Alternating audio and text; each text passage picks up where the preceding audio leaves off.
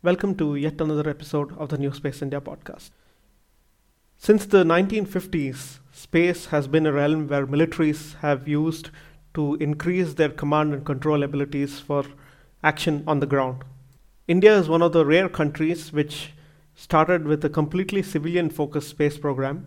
I always wondered why, post the Indo China War in 1965 or the Indo Pakistan War in 1971, we did not see a rise in space being used militarily and a military space program branching off in India. Of course, we all know that after the Kargil war, there was a deep interest in utilizing space to support the armed forces, post which in 2007, the Integrated Defense Staff was formed to support the armed forces with space capabilities. I believe there are tremendous capabilities that space can bring in to the Indian Armed Forces to defend our borders and to integrate space capabilities as a part of military modernization of the Indian Armed Forces. It is challenging to find a guest who's insightful to discuss all of this, who has worked in the armed forces and can provide a perspective that makes sense to the listeners. I'm happy that General Menon agreed to be a guest on this show to throw some insight into the history of space capabilities used by the Indian Armed Forces and what it could mean and how it could be used more rigorously in the coming days. General Menon is retired and now is the Director of Strategic Studies Program at the Takshashila Institutions, which is based in Bangalore. He joined the Indian Army in 1972 and has extensive operational experience in commanding counterinsurgency operations in central, north, and south Kashmir. He was the Major General Staff of the Indian Army's Northern Command, responsible for operations in Jammu and Kashmir, and the Commandant of the National Defense College in New Delhi. Post his retirement in 2011, he continued in the government as a military advisor and secretary to the Government of India and from 2015 as officer on special duty in National Security Council Secretariat. General Menon has a PhD from Madras University for his thesis Limited War and Nuclear Deterrence in the Indo Pak Context. General Menon has been decorated with three Distinguished Service Awards. Post his retirement, he continues to research. I believe this is an extremely insightful conversation to anyone who wants to understand the scope for integration of space as a part of Indian Armed Forces. General Menon, welcome to this episode of the New Space uh, India podcast. Thank you. We have uh, seen space as a part of uh, military around the world since the beginning of time, especially you know in the 50s and the and the 60s, and the whole evolution of space uh, has always been with the military. Uh, but that's only been outside of India. India is one of the earliest countries to choose space only for uh, you know, societal services and uh, socio-economic development.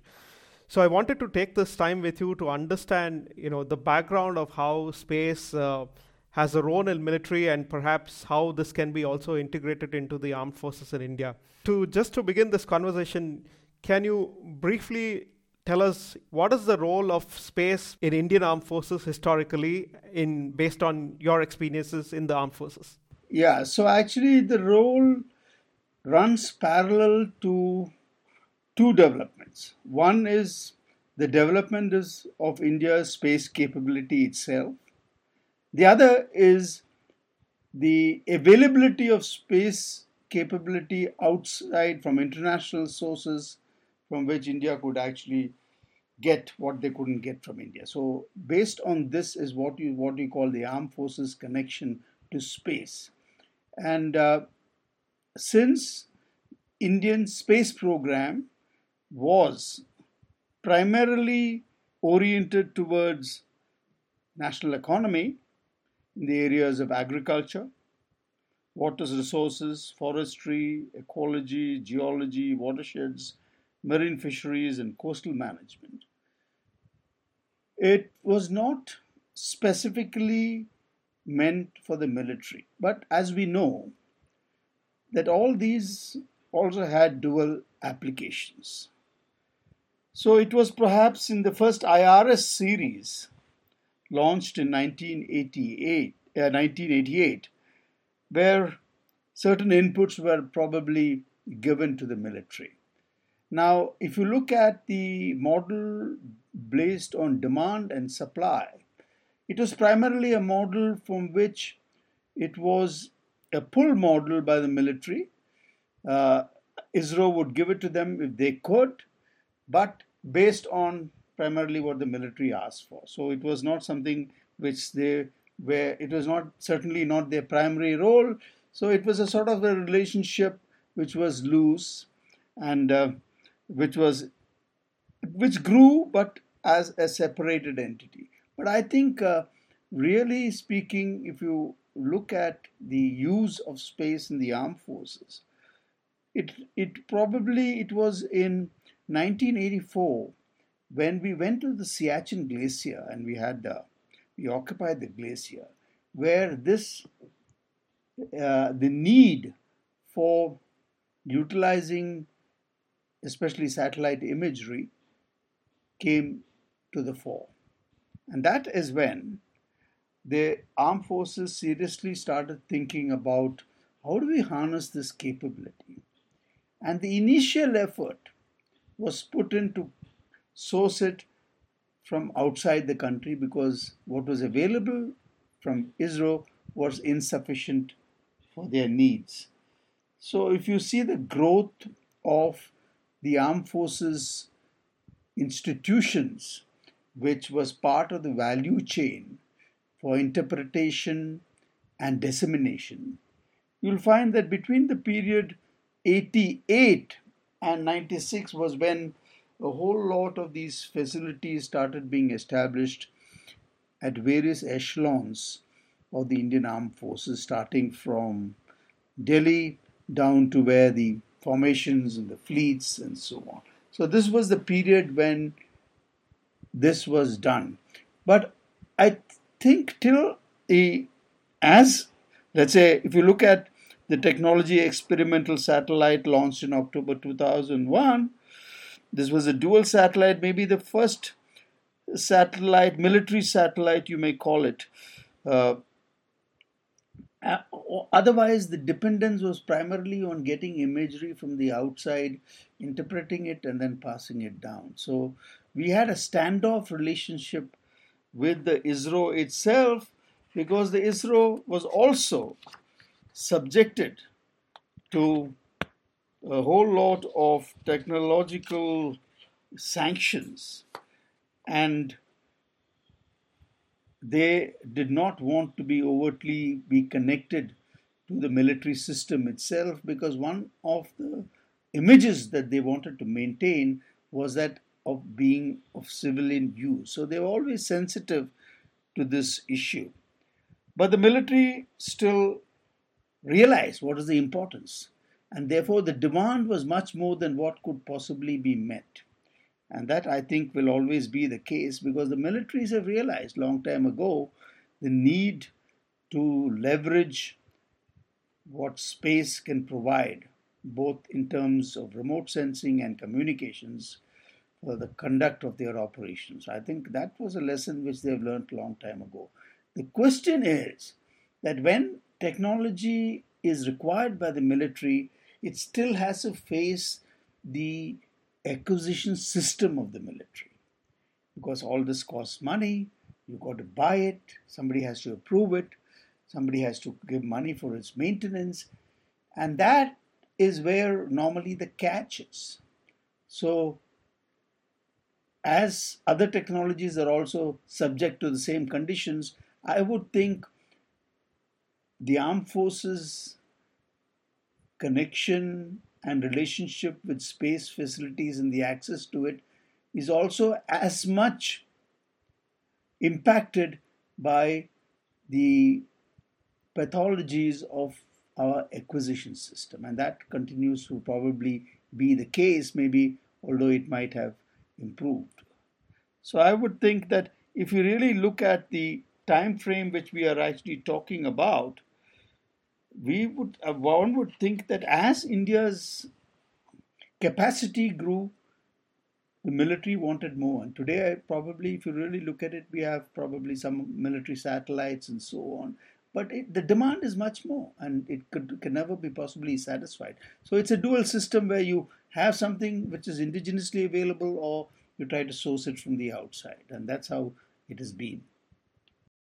I want to take a step back here to, uh, to, a little bit, you know, behind the 1984 scene that you talked about, uh, to perhaps even 1965 or 1971. Uh, because at that point of time, space uh, was gathering some steam in terms of uh, formalization of ISRO and uh, creation of the whole space program through then, you know, branching out from the atomic program. Why was it that then at that point itself, we did not have a dedicated uh, defense space uh, program. Was it because it was just too early in terms of technology, or was it that uh, you know this was too much of a modernization effort in the armed forces right then and there itself? Yeah, I think if you look at the time frame itself and the establishment of the, or the birth of the ISRO and so on, you'd find that during this time frame which we're talking about, uh, we, we really had very nascent. As ISRO was, after all, established only in August 1969, and dependence again was on Russia for space technology and launch facilities, and this uh, and primarily meant for societal applications. In 1965 and 1971, India space technology was in its formative years. So we had nothing probably which we could harness for operational purposes. We were not even organized to do so. And but I think the point that you make was that since 1971 turned out to be a victory, uh, and, and, we did not feel probably the loss or the absence of of uh, space itself in that operation, we did not actually uh, put a point forward to say that this is not only can be used for economics, but is also should actually have a military orientation. But that never happened. So I, am not very sure as to what is the conversation which took place between the military leadership and the authorities as to what they wanted. But what we see on the ground is the, neither did the military get it. I don't know how much they asked for it, or nor were they given what, even if they asked for it. So that's the point. So we continued till in 1984 when we felt the need. And then, of course, it was followed much later by what is the Kargil crisis, where things actually changed. And that brings me to this point of uh, Kargil. Do you think that uh, space might have been one of the biggest uh, sensors that could have probably contributed to intelligence on activity in Kargil back then if it was present in a sufficient manner? And perhaps even you know the biggest uh, outcome of uh, allowing space to be integrated into the military as a part of the you know strategy in terms of uh, overhauling the use of space in, in the Indian military. How did it play out, you know, before and after? You know, the Kargil Committee report had this to say that what the Kargil conflict highlighted was the gross inadequacies in the nation's surveillance capability, particularly through satellite imagery. These are the exact wordings of the Kargil Review Committee. So the absence, how much it would have affected is a matter which we can't actually judge, but the fact that we probably didn't have anything at all. And that was the was the biggest milestone in the armed forces journey to use satellite uh, the potential of satellite imagery for operational purposes. And that's when we actually started going down the road. And then we set up the NTRO and many other facilities during this period. But not it was not that we did not realize it, but we didn't have the facilities. Now, I am not quite sure why we didn't have it because I'm not quite sure whether it is you can. Yeah, normally, it would be that both sides would be to blame. The military did not make enough noise, and the nation did not give it what it wanted. I mean, I'm not really sure of the con, but the fact remains we did our facilities were grossly insufficient. That's there in the Kargil Review Committee report. So, if we see the progress today, that's the milestone which we need to look at, and whether it would have changed the very course of Kargil conflict. It's a non event, it's difficult to judge it because we do not know how that would have played out. But if we had it, certainly it would have been of help. At least that's what the Kargil Committee report clearly points out. And that's when things started to change. So that's a milestone that the that Kargil uh, conflict woke us up to something which we should have had, and that's when we started having it. I think that's the that's I think how better way to look at the Kargil yeah, what it what has done to us. Space uh, as a you know realm as an operational realm as a technology capability and a tool is uh, quite tricky because uh, from a traditional probably armed forces perspective you have you know three branches of the military trying to do their own things and space comes as a domain addition to this which can give an additional advantage to each of them in a different manner. It could be something different for the army, it could be something different for the navy, it could be something different for the air force. So, in that sort of a perspective, how is space looked after? you know by the armed forces each of these branches and how does it then turn into coordination of using space uh, as a part of them? Yeah so post Kargil, what happened was we created this headquarters integrated defense staff ids as they're called. And they had a space cell. It had the representation of all the three services and it was supposed to actually uh, be the uh, cell which will coordinate the demands of all the three services. So, for the first time, we had an integrated set, setup which would look at it as an integrated entity, and that was the space cell's job. So, that's what it happened, and that's the organizational change which made space the armed forces to look at space holistically. Of course, the demand of the Navy was the most, followed by the Air Force and then of the Army, because if you look at the Navy's need for, especially for satellite communications, apart from other observation and uh, sensing, it was the Navy which actually pushed for more and more of space facilities. So the Air Force too wanted it. The Army was interested in terms of two things. One was obviously for navigation, which also was required for inputs which we had to give to our long range weaponry. So, as we started acquiring long range firepower, whether it was missiles or anything else, that required actually a certain amount. I mean, that could be leveraged by certain amount, quite a lot by civil by satellite facilities. And that's when the hunger for that grew. And as that hunger grew, it pushed up the demand that we should have of our own. If we don't have it, we need to source it from the outside. And that's how the growth has been. We took some from what was available inside, but there was no specific, till very late, development for facilities only for the military. It started only after Kargil when the entire value chain, not only of trying to get military satellites, but is also about the interpretation and the dissemination. That started building up. And over a period of time, we have come a long way. Probably we still have a long way, but it is uh, tethered to indigenous systems because obviously that's where we want to be and the progress of ISRO today is, I think, the shyness with which they now look at us. Obviously, this technological sanctions also have been lifted, is no longer there. Although there is a certain reticence on the part of ISRO to be still uh, be seen to be very close to the military. And I think that's a cultural thing which has not yet gone away. It still endures. And therefore, because India's capability cannot really be clear cut, be in two different baskets. They have to merge, they have to actually mm, uh, harmonize and synergize to get what is the best of them.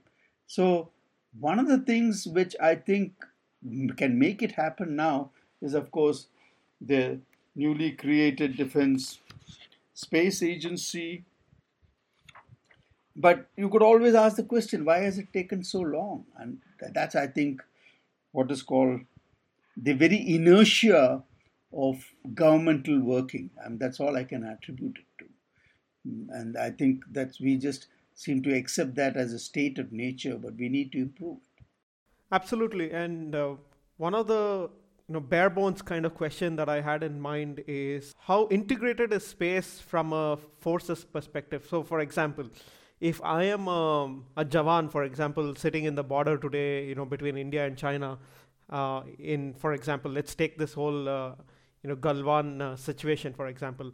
Uh, how how much of space is actually integrated at that level of a simple Jawan to then you know maybe at the higher levels because uh, perhaps you know at the higher intelligence levels uh, within the military it's easier because you're procuring certain areas of interest uh, imagery for for them or so on. But then in many of the forces around the world you will see that uh, either directly from communications or even for example you will have the ability to even task satellites uh, even at that uh, ground level by having a command and control structure where mobile antennas are available to command uh, you know satellites and get data out of them and see what is happening on the other side not having to go through institutional mechanisms to get access to such uh, such intelligence so can you give a quick overview on what would be like the bottom up uh, integration of space as of today across the armed forces? Okay, so let's look at the infantry soldier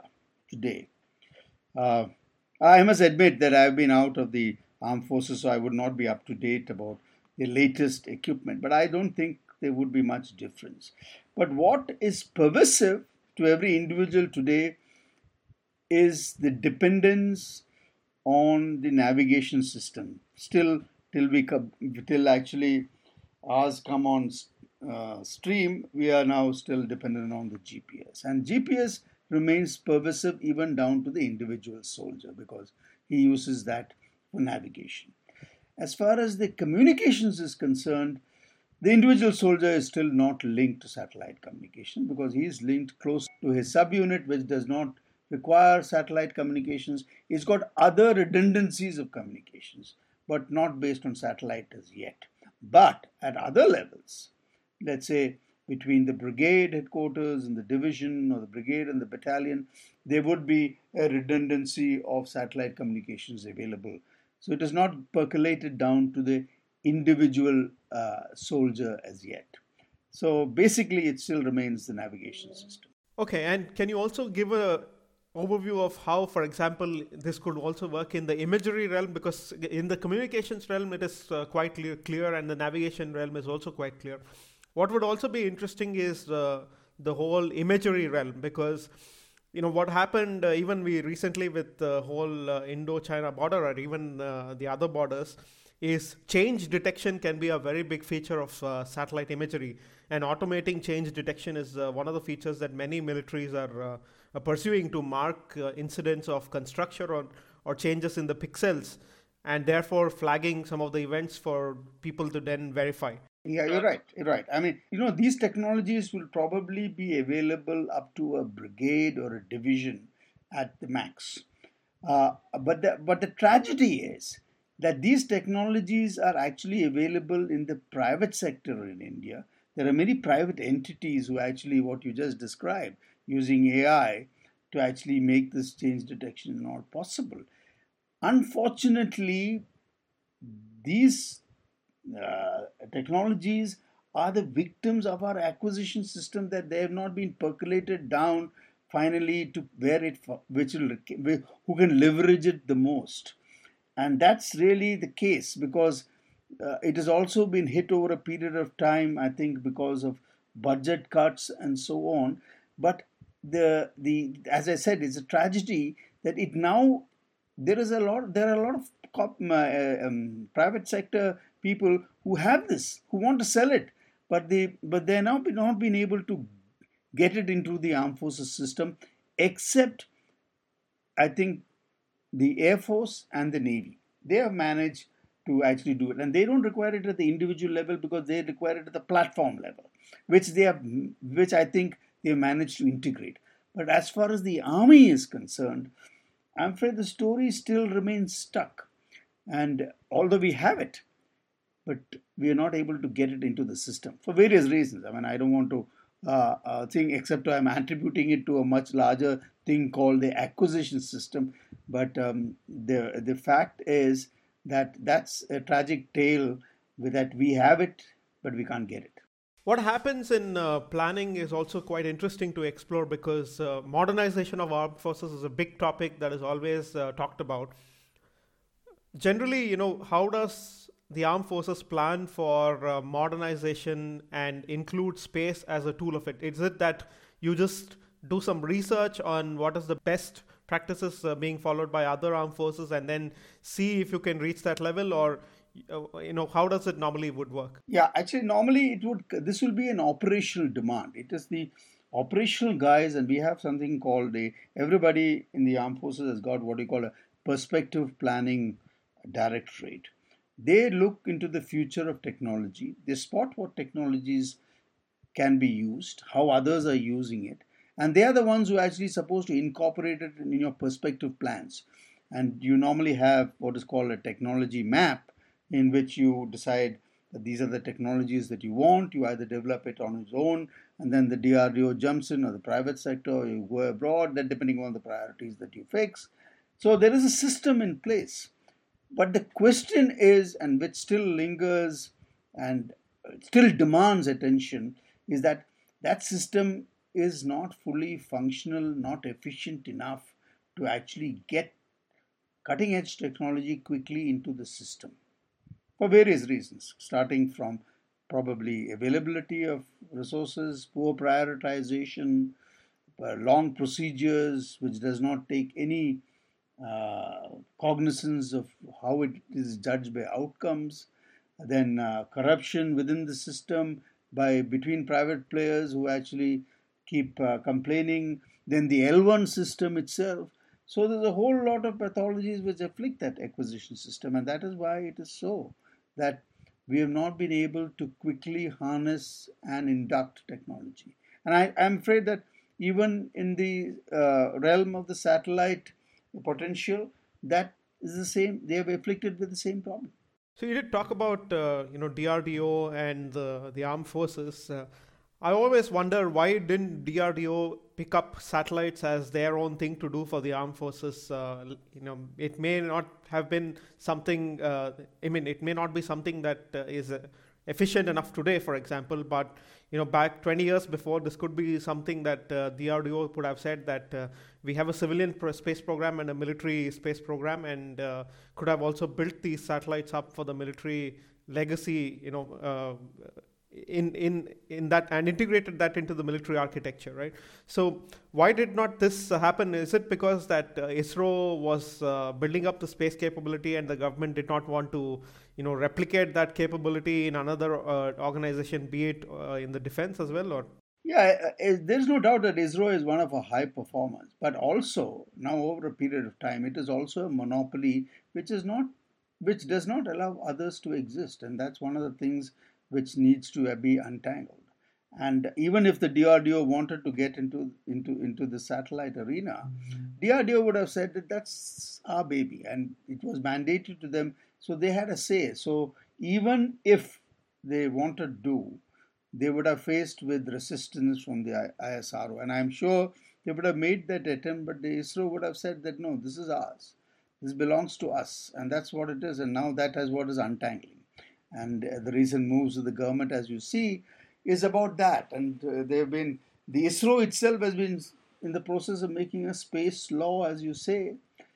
If an entity make a law for itself, then it will safeguard all the interests it wants to protect. And I hope that thing doesn't happen. It needs to be broad based. It needs to get the private sector into the space sector, and and many of the uh, uh, demands of the militaries can actually be met by the private sector. You just take small satellites. I mean, the, the, the fact that small satellite can solve a whole lot of military problems, and I'll tell you why I'm saying that, is because of the fact that today it's possible to do that. And we are also able to keep pace with technology because small satellites will have a, I suppose, a life of about three to five years and so you don't have to wait for the next thing of technology because you know that this guy is going to be, so you can put new technology into the next set of satellites. Whereas if you want to do that in a normative manner, you, you will take a very long time. So the potential of small satellite can today be leveraged for military purposes as long as you allow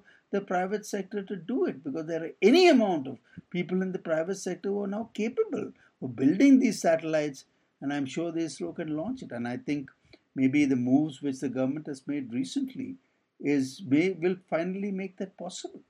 You did talk about uh, procurement rules and uh, the whole process. As far as I know, there's still no direct procurement of, for example, let's say a service where if I would want to monitor a particular area of interest as a person in the army, I could give out a particular tender or a contract saying I don't really care about uh, you know the technology specs of the satellites themselves, but so long as you can provide me resolution of, of a certain resolution, certain area of coverage, certain time of coverage, and you can flag me events on an automatic basis, I you know i'm willing to subscribe to that service. The mentality i still suppose is too much of i want to acquire and operate a, a satellite and not you know acquire a service. There's a pure distinction there because in a service based uh, mindset you don't care about the hardware as such. So long as the hardware does what you provide want it to do you don't really have to care about it. But the mindset is not there is what i see. Yeah, I mean, you know, I, I, uh, as for the armed forces, they wouldn't really want to get into a field which they are, uh, which which somebody else can operate as long as they're provided, because eventually this is about information, in whatever form that you want it, or about communications, connecting people. There are two realms which are here. As long as that is met, the armed forces couldn't care where it comes from, as long as they get it speedily and they're able to disseminate, interpret, and disseminate it speedily, that would sufficient for them. I don't think they have. Uh, uh, they, the only thing which they would insist upon is they should have the capability to focus our resources in one particular area when it is required. That control they want. And that control, I think, is quite rightfully asked for. Because Otherwise, if somebody else has control about that resource and you have to now depend on that guy's uh, whims and fancies to decide as to how do you concentrate your resources somewhere, let's take Ladakh for that matter right now. I mean, I'm sure that the uh, some amount of resources would have been concentrated to give it greater amount of surveillance focus. And that should be within the armed forces to at least have a greater say. But they don't have to uh, uh, let's say, uh, get beyond that to see as to how the independent of the reforms that the government is doing on the space side with ISRO, uh, do you see this uh, reflecting changes in the procurement in uh, the armed forces for services from you know companies in India? For example, let's say a company like Pixxel, you know these guys, young guys in Bangalore, trying to build these imaging satellites although they may not be building uh, you know very ultra high resolution satellites but still you know they they could maybe step up their game and build uh, higher resolution satellites but is the whole change in the procurement rules within the armed forces ready to have any procurement from you know companies like them who are you know building and operating out of india yeah i think the the hope lies in the fact that now firstly there is a budget squeeze Secondly, there is a demand for these projects. And thirdly, there are people in India who can provide it. Now, previously, what used to happen is when a guy like that came, then the firstly the DRDO might say, Oh, this we can do. We'll make it and give it to you. Or they will say, and then they'll probably take over the project and, and so on. I think we are now past that stage. So there is a glimmer of hope that young people with potential, with products, can get an entry. But let us not uh, belittle the power of entrenched interests. And that is what requires political intervention. If there is a political will and there is actually uh, enough, uh, let's say, support for the uh, small scale sector, uh, and the, there is a mechanism by which these can be uh, put on trial and not uh, compared with the big guys, then there is a hope. So I, I think we are at least moving in that direction. But I'm not sure whether we have yet reached the destination. Absolutely, and one of the part of uh, one of the changes that is happening across the world, especially for example from the U.S. Uh, military, you can see the you know whole formation of the space force and even the U.S. Air Force now very aggressively funding and acquiring technologies from young companies and making sure that the technology is actually built up uh, by co-financing a lot of that. Uh, I don't know if uh, other militaries are doing it around the world as well, but this is a direction a lot of the militaries are doing. But do you think that is uh, very far fetched from the current reality of uh, you know the status quo in India? No, in fact, I think you see, apart from co-financing the small guys, I think there is a need actually to get the bigger guys involved also into this because they have the they have the money, they have the capital, and there is a market for it. So you have two axes on which you have to move. How do you promote this? How do you actually? Those are guys who need the capital help, but they're the big guys who have the capital but are not in this sector. How do you get them into this sector and utilize their capital so that they will finally make? They have to make the profit, but you give them the assurance of the profit, and then you have a market not only in India. You probably will have to will have a market in the uh, um, across the globe. So that's the only way to do it because now what is going to happen because of COVID 19, there is going to be a great pressure on the budget. There is no money is going to be very rare. So all issues which are not there, the new ones will be become they will say, okay, let's look at it sometime later. So this is going to be a major problem. So the question is to harness the capital which is available and to actually use whatever little money and to promote the private sector because eventually government does not have money to invest. And that's where the i think for the next 5 years that's going to be the state of affairs. Yeah absolutely. And i think that shows also perhaps also in the amount of investment that the space sector gave, gets as the economy grows. One of the interesting uh, debates there is uh, the percentage of uh, GDP and the growth of the economy against the investment into armed forces uh, it also shows in China, right? Because uh, the amount of investment that China has done in the last uh, 10 or 15 years in, in also space has put them in a league where they have about six times more operational satellites than India does. India has about 40, 45 uh, operational satellites today, and China, according to recent estimates, has about 250 of them. So this ties a lot into all of this and the spending expenditure and, and so on. So which brings me to this question of uh, is this capability you know, of uh, China having six times or seven times more number of satellites than we have, and the ability to monitor different regions, not just locally but almost globally, how much of this uh, makes a, a, difference when it comes to the armed forces? Yeah, that's an interesting question. I think you know this comparison of absolute comparison between China of India misses the larger point that China is actually having the big fight with the biggest guy on the globe called the United States of America. So to compare India and China would be unfair in the sense that the Chinese have more, got much more greater and more problems than us. So their requirements, even in operational terms, are vast, are much more than India. So this absolute comparison gives out uh, uh, an indication that compared to them we are nothing. I think that is not the case because power is relative. They can't bring their entire power to bear on India because if they do that, then they will be vulnerable elsewhere.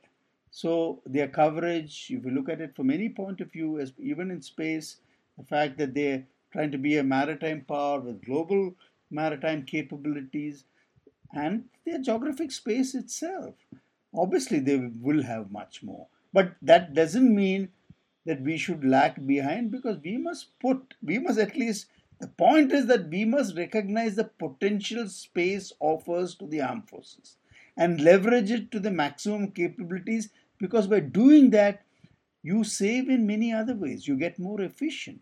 You get more, the military effectiveness increases. And that's the point I think which is important. So you can't say that this is something which we can wait for because what it provides to in operational terms is for the ability to sense which is the sensor part and the ability to sh- to be accurate because you can actually f- hit the target to a great deal of accuracy. And that's what finally what it does it also gives you great amount of early warning and intelligence which we have already discussed about so these are things which the the the, the trade-offs which you get from space investment is much more than where you put in many other things. So that is why the prioritization for space, if you ask me, has to be a very high level of prioritization. That recognition has to come from the military leadership itself and not follow the traditional path that, okay, space is also there. Space is there, cyber is there. These are things which we can't neglect because trade offs are much, much more higher. You did talk about uh, the integrated defense staff and uh, the space cell, and now the creation of uh, the Defense Space Agency. What are the differences in these organizations structurally and you know functionally? Because uh, if the you know thing that they are doing is more or less the same, uh, it at least appears to me that it's almost more or less the same. But how different is this whole integrated defense staff to the defense space agency? Because ultimately what does the, the defense space agency have to do with the armed forces? Yeah actually so actually the armed forces were pushing for a, a space command. And what they get is actually a sp- space agency. So you know a space command would have actually have been a much much more larger uh, uh, structure than what they've got as a space agency but because along with the space agency, there's a research part called the DSRO, which is now with the DRDO. So, as far as the connection between these two, the DSA is supposed to be now the apex agency for all issues connected with space and the armed forces. They are supposed to plan for the utilization of space for the armed forces and then therefore they are the ones who are supposed to indicate to the DRDO as to the type of capabilities and technologies that they require and and then DRDO is responsible for making that happen including the fact that if they don't have it they're supposed to get it from elsewhere so there is there is a clear cut differentiation between these two organizations the DSA will now also function under the permanent chairman chief of staff's committee you know, the CDS, the Chief of Defense Staff, wears uh, the hat of the CDS. He also is secretary in the Department of Military Affairs, the DMA, in the, in the MOD. So in the MOD, he's got two hats. One is secretary of the DMA, and is the CDS as the mm, prime military advisor to the Raksha Mantri. And then at the level of the services headquarters, he wears a third hat, which is the permanent chairman, chief of staff's committee. And in that capacity, it, where the DSA will be functioning directly under him as permanent chairman chief of staff. So they function. There's both the cyber and the uh, DSA would function in the headquarters of the integrated defense staff, whose head is the permanent chairman chief of staff. So we now have an enlarged space agency, obviously we will have more people to deal with it. They will be able to interact both with the private sector, with the DRDO, with ISRO, because they have been given a particular mandate. And that gives them greater power to interact.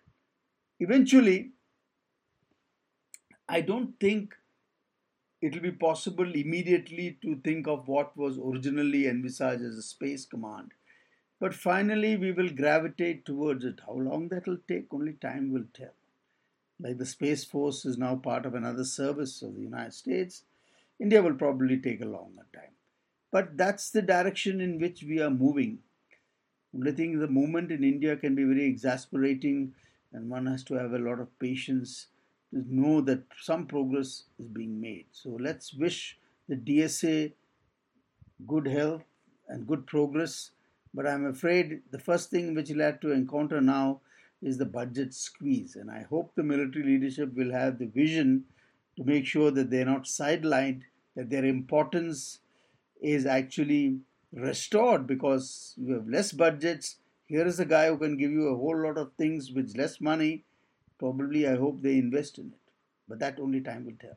Just for the audience, I guess it's uh, better to clarify what is the difference between a space command and a space uh, agency, a defense space agency, because this is, I think, a very military parlance, and you know, common people like me will not understand the differences between them. Yeah, so a space agency is actually part of a staff function, which is within a headquarters itself, whereas a space command would have been uh, would also have an operational function that they would be in charge of operations and they would be in charge of the entire process of planning and application and so on. So the command is operational, the agency is more about staff work, about planning for the future and so on, and allotting resources, getting resources, and so on. So there is a difference between the two. It's op- between operational and what we call staff work. So one pushes the paper, the other guy actually normally has a gun or firepower in his hands. Okay, and you did talk about the coordination between DSA and the DRDO to, you know, DSA coming up with the requirements and DRDO delivering it. But how does then the you know the private sector the larger players the smaller players you know get involved in all of this because it seems like you know this is again a one hop situation where essentially there is no direct tendering or direct procurement of services from the private sector to the armed forces, but the channel has to go through then the DRDO again. Yes, I'm afraid that that will going to be the case because they are the ones who's actually responsible for development of technology. Okay, so the, it comes in where the technology has to be developed. That's where D, the DSRO comes in. But where it is available off the shelf, and DSRO will and DRDO will DSRO will have to say that okay, now please go ahead and buy this because we can't make it, and this is probably a better way to do it. So they'll have a say in that too, and uh, hopefully they won't stop the private sector. So there will be chances for the private sector to directly get into what the armed forces put in its technology map and wants to acquire. As long as the DSRO doesn't put its foot in, and that's a million dollar question that's an extremely tough question, as you said, because it's ultimately you know points out to conflict of interest there as well. Because essentially, if you have the same guys uh, building satellites and you know trying to procure it also from the private sector, they would rather build it to you know make their institution more stronger, right? Yeah. So the point is whether the uh, you know the, all, all all these all these issues which we're discussing is actually known to everybody the question is whether the people in power, whether the politicians, the higher military leadership, even the higher leadership of the DRDO, are cognizant of the problems we are facing and how to get it over with. If they stick on to what has been the practice that all DRDO does is first grab a project and then ride it for a long time, maybe deliver it, and it normally short uh, falls short of expectations. If that is going to be the culture, no then probably we'll be. But I think things are changing. I think now there is growing sensitivity amongst other realms that this cannot be allowed to happen, and that is where change is going to be. But uh, it's not going to be easy, is all I can tell you. So I also wanted to ask you how much uh, of scope is there for uh, joint cooperation in space with uh, other countries in the region? Because you often see a lot of uh, you know traditional armed forces drills in either the army navy or air force are there any capabilities that we can have uh, that says you know we can have a joint uh, space drill or uh, you know joint information sharing in space or other things? Are these things being explored? See i would i would think not in space but i think there is a lot of movement about sharing information which is gained through space, which is from the in, in the primarily in the intelligence realm. And now that we have actually signed also the agreement with the US on communications, there would probably be a certain amount of uh, coordination between the countries. So there is movement in that direction. But as far as activities in space is concerned, I do not think that there is any movement, although I might be wrong because I'm not aware of it. Okay, you did talk about the role of the CDS and you know how the CDS functions in all of this. Uh, is there a role for CDS among these other institutions between DSA and DSRO, and you know potentially even providing advice to the defense minister on streamlining you know you know services procurement for space-based services? And are these some of the things that the CDS can lo- look at as a space-specific uh, functionality? Absolutely, because CDS is now the head of the Department of Military Affairs in the MOD. So, for the first time, we have a department in the MOD. Therefore, he can interact with the chairman DRDO, which is also another department. He can department with the Department of Defense. He has direct access to the uh, Raksha Mantri. So, all that should make a difference. I mean, in the sense that DRDO could actually take up projects on their own that services would not even come to know about. Now that will be that much more difficult. So, what this structural change is there is definitely more uh, chances or probability of the CDS now wanting to, if it want to exert itself, wants to know that no, we must have this space must be utilized. It's now feasible to do it better because the organizational structure supports it. And I think that's a great advantage. The recent announcement by the government also created this IN-SPACe, which is uh, sort of a regulator. I don't know if it's really a regulator or not, but it is under the Department of Space and not, uh, you know, has to do nothing to with the Defense Space Agency or the DRDO. But then, if that really functions as a regulator, one of the things that they'll have to do is to coordinate with the defense, especially when it comes to decision on, uh, you know, possibly user frequencies or uh, even uh, imaging certain areas of the country in certain resolutions and so on. So I see merit for the armed forces to be a member on the board of the IN-SPACe in making such uh, decisions do you think you know this is something that is being thought of in the system or will, is this something that is not of high priority? See I, I think at least in spaces finally these are positive movements. Look at that. The fact is today they have now moved beyond the idea that ISRO is an entity within itself, within the national system, to say that this is a national asset which must be available for use to other people, even people in the private sector. And I think this shift, this very shift of conception of how this is being viewed, I think is a great step. That finally, people who are small, not able to do it themselves, can actually use ISRO's facilities to try and develop whatever potential, whatever they have actually to do. I think that's a great step. So, IN-SPACe, I think, is a forward movement. And as, as you know, they are now trying to actually also delineate the chairman ISRO from uh, who's also the chairman of the Space Commission. I think they are trying to actually move separate that. I don't know whether that will work, but maybe that's another way of doing it. So as we see it, ISRO is slowly now losing its monopoly, which I think is a good step. And that will only happen through political intervention, and that is what that happened by IN-SPACe is going to be created. As far as the armed forces in IN-SPACe is concerned, I think the idea right now is about being used for civilian purposes for private sector.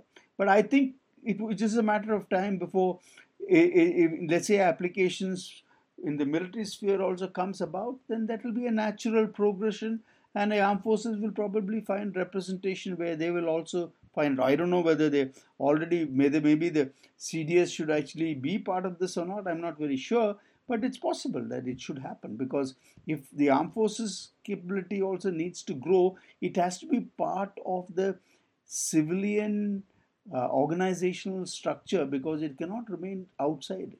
So that brings me to this question of uh, the whole defense space agency's requirements, because from what you've talked about, the way the army and the armed forces uh, function, it's quite clear that they're looking at the defense space agency to establish the requirements uh, that is then you know planned for, and then that is being floated into the system for the DRDO to or whoever is possible to then you know provide that particular capability. So my question there would be like, why wouldn't somebody then put out that as a open requirement in terms of a timeline and in terms of a specification, which uh, can then get priority by procurement through local sources. Uh, if local companies are able to provide that service, then there's an immediate procurement possibility. And if D- DSA publishes that as a requirement, let's say they say we want, you know, like 10 uh, satellites that are covering such and such area uh, capabilities and um, at such a resolution, and we will procure this uh, from Indian sources with high priority, and that incentivizes a lot of uh, investment in the private sector to create that uh, capability and creates also competition among small and big players to get into that. Right? There's a marketplace that you then create for ideas and for technology through that uh, through the channel, and through that competition they can benefit. I completely agree with you. In fact, you know, the principle should be that the DRDO should only develop those items which we can, which technology which nobody will give us and we can't source from outside very easily and which we can actually have on our own. The problem is that the DRDO should be confined to that arena, that those are niche technologies which neither available in the private sector nor will anybody give it to you from the outside. And that's where they should be. Everything else actually can be sourced from India's private sector or actually as a joint venture between the two. You will save the problem of capital investment also because you don't have the money now. So that's the way forward. So I hope that the Defense Space Agency will put out a space roadmap to tell the people who are interested that this is what we want. Because unless that commun- that is communicated to the larger, uh, uh, you can say, uh, corporate world, how do people know what we want? So they'll have to make that effort. I'm not sure whether they're going to do it, but I hope they do. Can CDS also be, you know, involved in streamlining such a procurement process with the Defense Space Agency, where he can say that if the DSA then publishes a list of uh, requirements, and some companies say, yeah, we are invested, uh, you know, we've invested in this capability and we have uh, demonstrated some uh, possibilities can procurement then be streamlined to have a tendering or a competition system between them and then uh, and is there a role for cds in this? Yeah absolutely. I mean, cds is the head of the department of military affairs. So he is very much uh, uh, he, the, the acquisition system is part of the defense secretaries which is in the department of defense but CDS can definitely play a role because he's part of that acquisition system. He has got membership of the defense acquisition councils and so on. So he definitely can play a role because he represents in the Ministry of Defense the user. He's the guy who's to tell them that this is what we want. And it is now for the other part, either the DRDO or the Department of Defense to make it available to the user in the manner that the user wants it. So that is now how it has been configured. So definitely there's a major role for the CDS here. So my final question to you, I think we've taken an hour or so to talk about all of this. I think this is uh, very insightful in terms of understanding how the military works generally and what are the different organizations and what is the structure and all of these are quite clear in this conversation. But where do you see this panning out in the next uh, 5 to 10 years reflecting what has happened in the last 15 years? I think we're going to gain speed as long as we can get over the problem of the budget squeeze, which is going to last at least for another five years. And the only we can way we can we can now make it happen is if we can source it either as FDI or as private capital from inside the country. And I think both of that is possible because it, it is only through that because you, all these things require capital. The government now is going to be faced with a capital problem, and it's already faced with a capital problem. So unless it moves into this sphere of actually looking and finding it out, not from because you uh, through the DRDO because that's all government money. It has to just move outside it. It's a question of changing your outlook and see as to how you get it done because you believe that this must be done. Firstly, that belief must be there, and I hope they have it.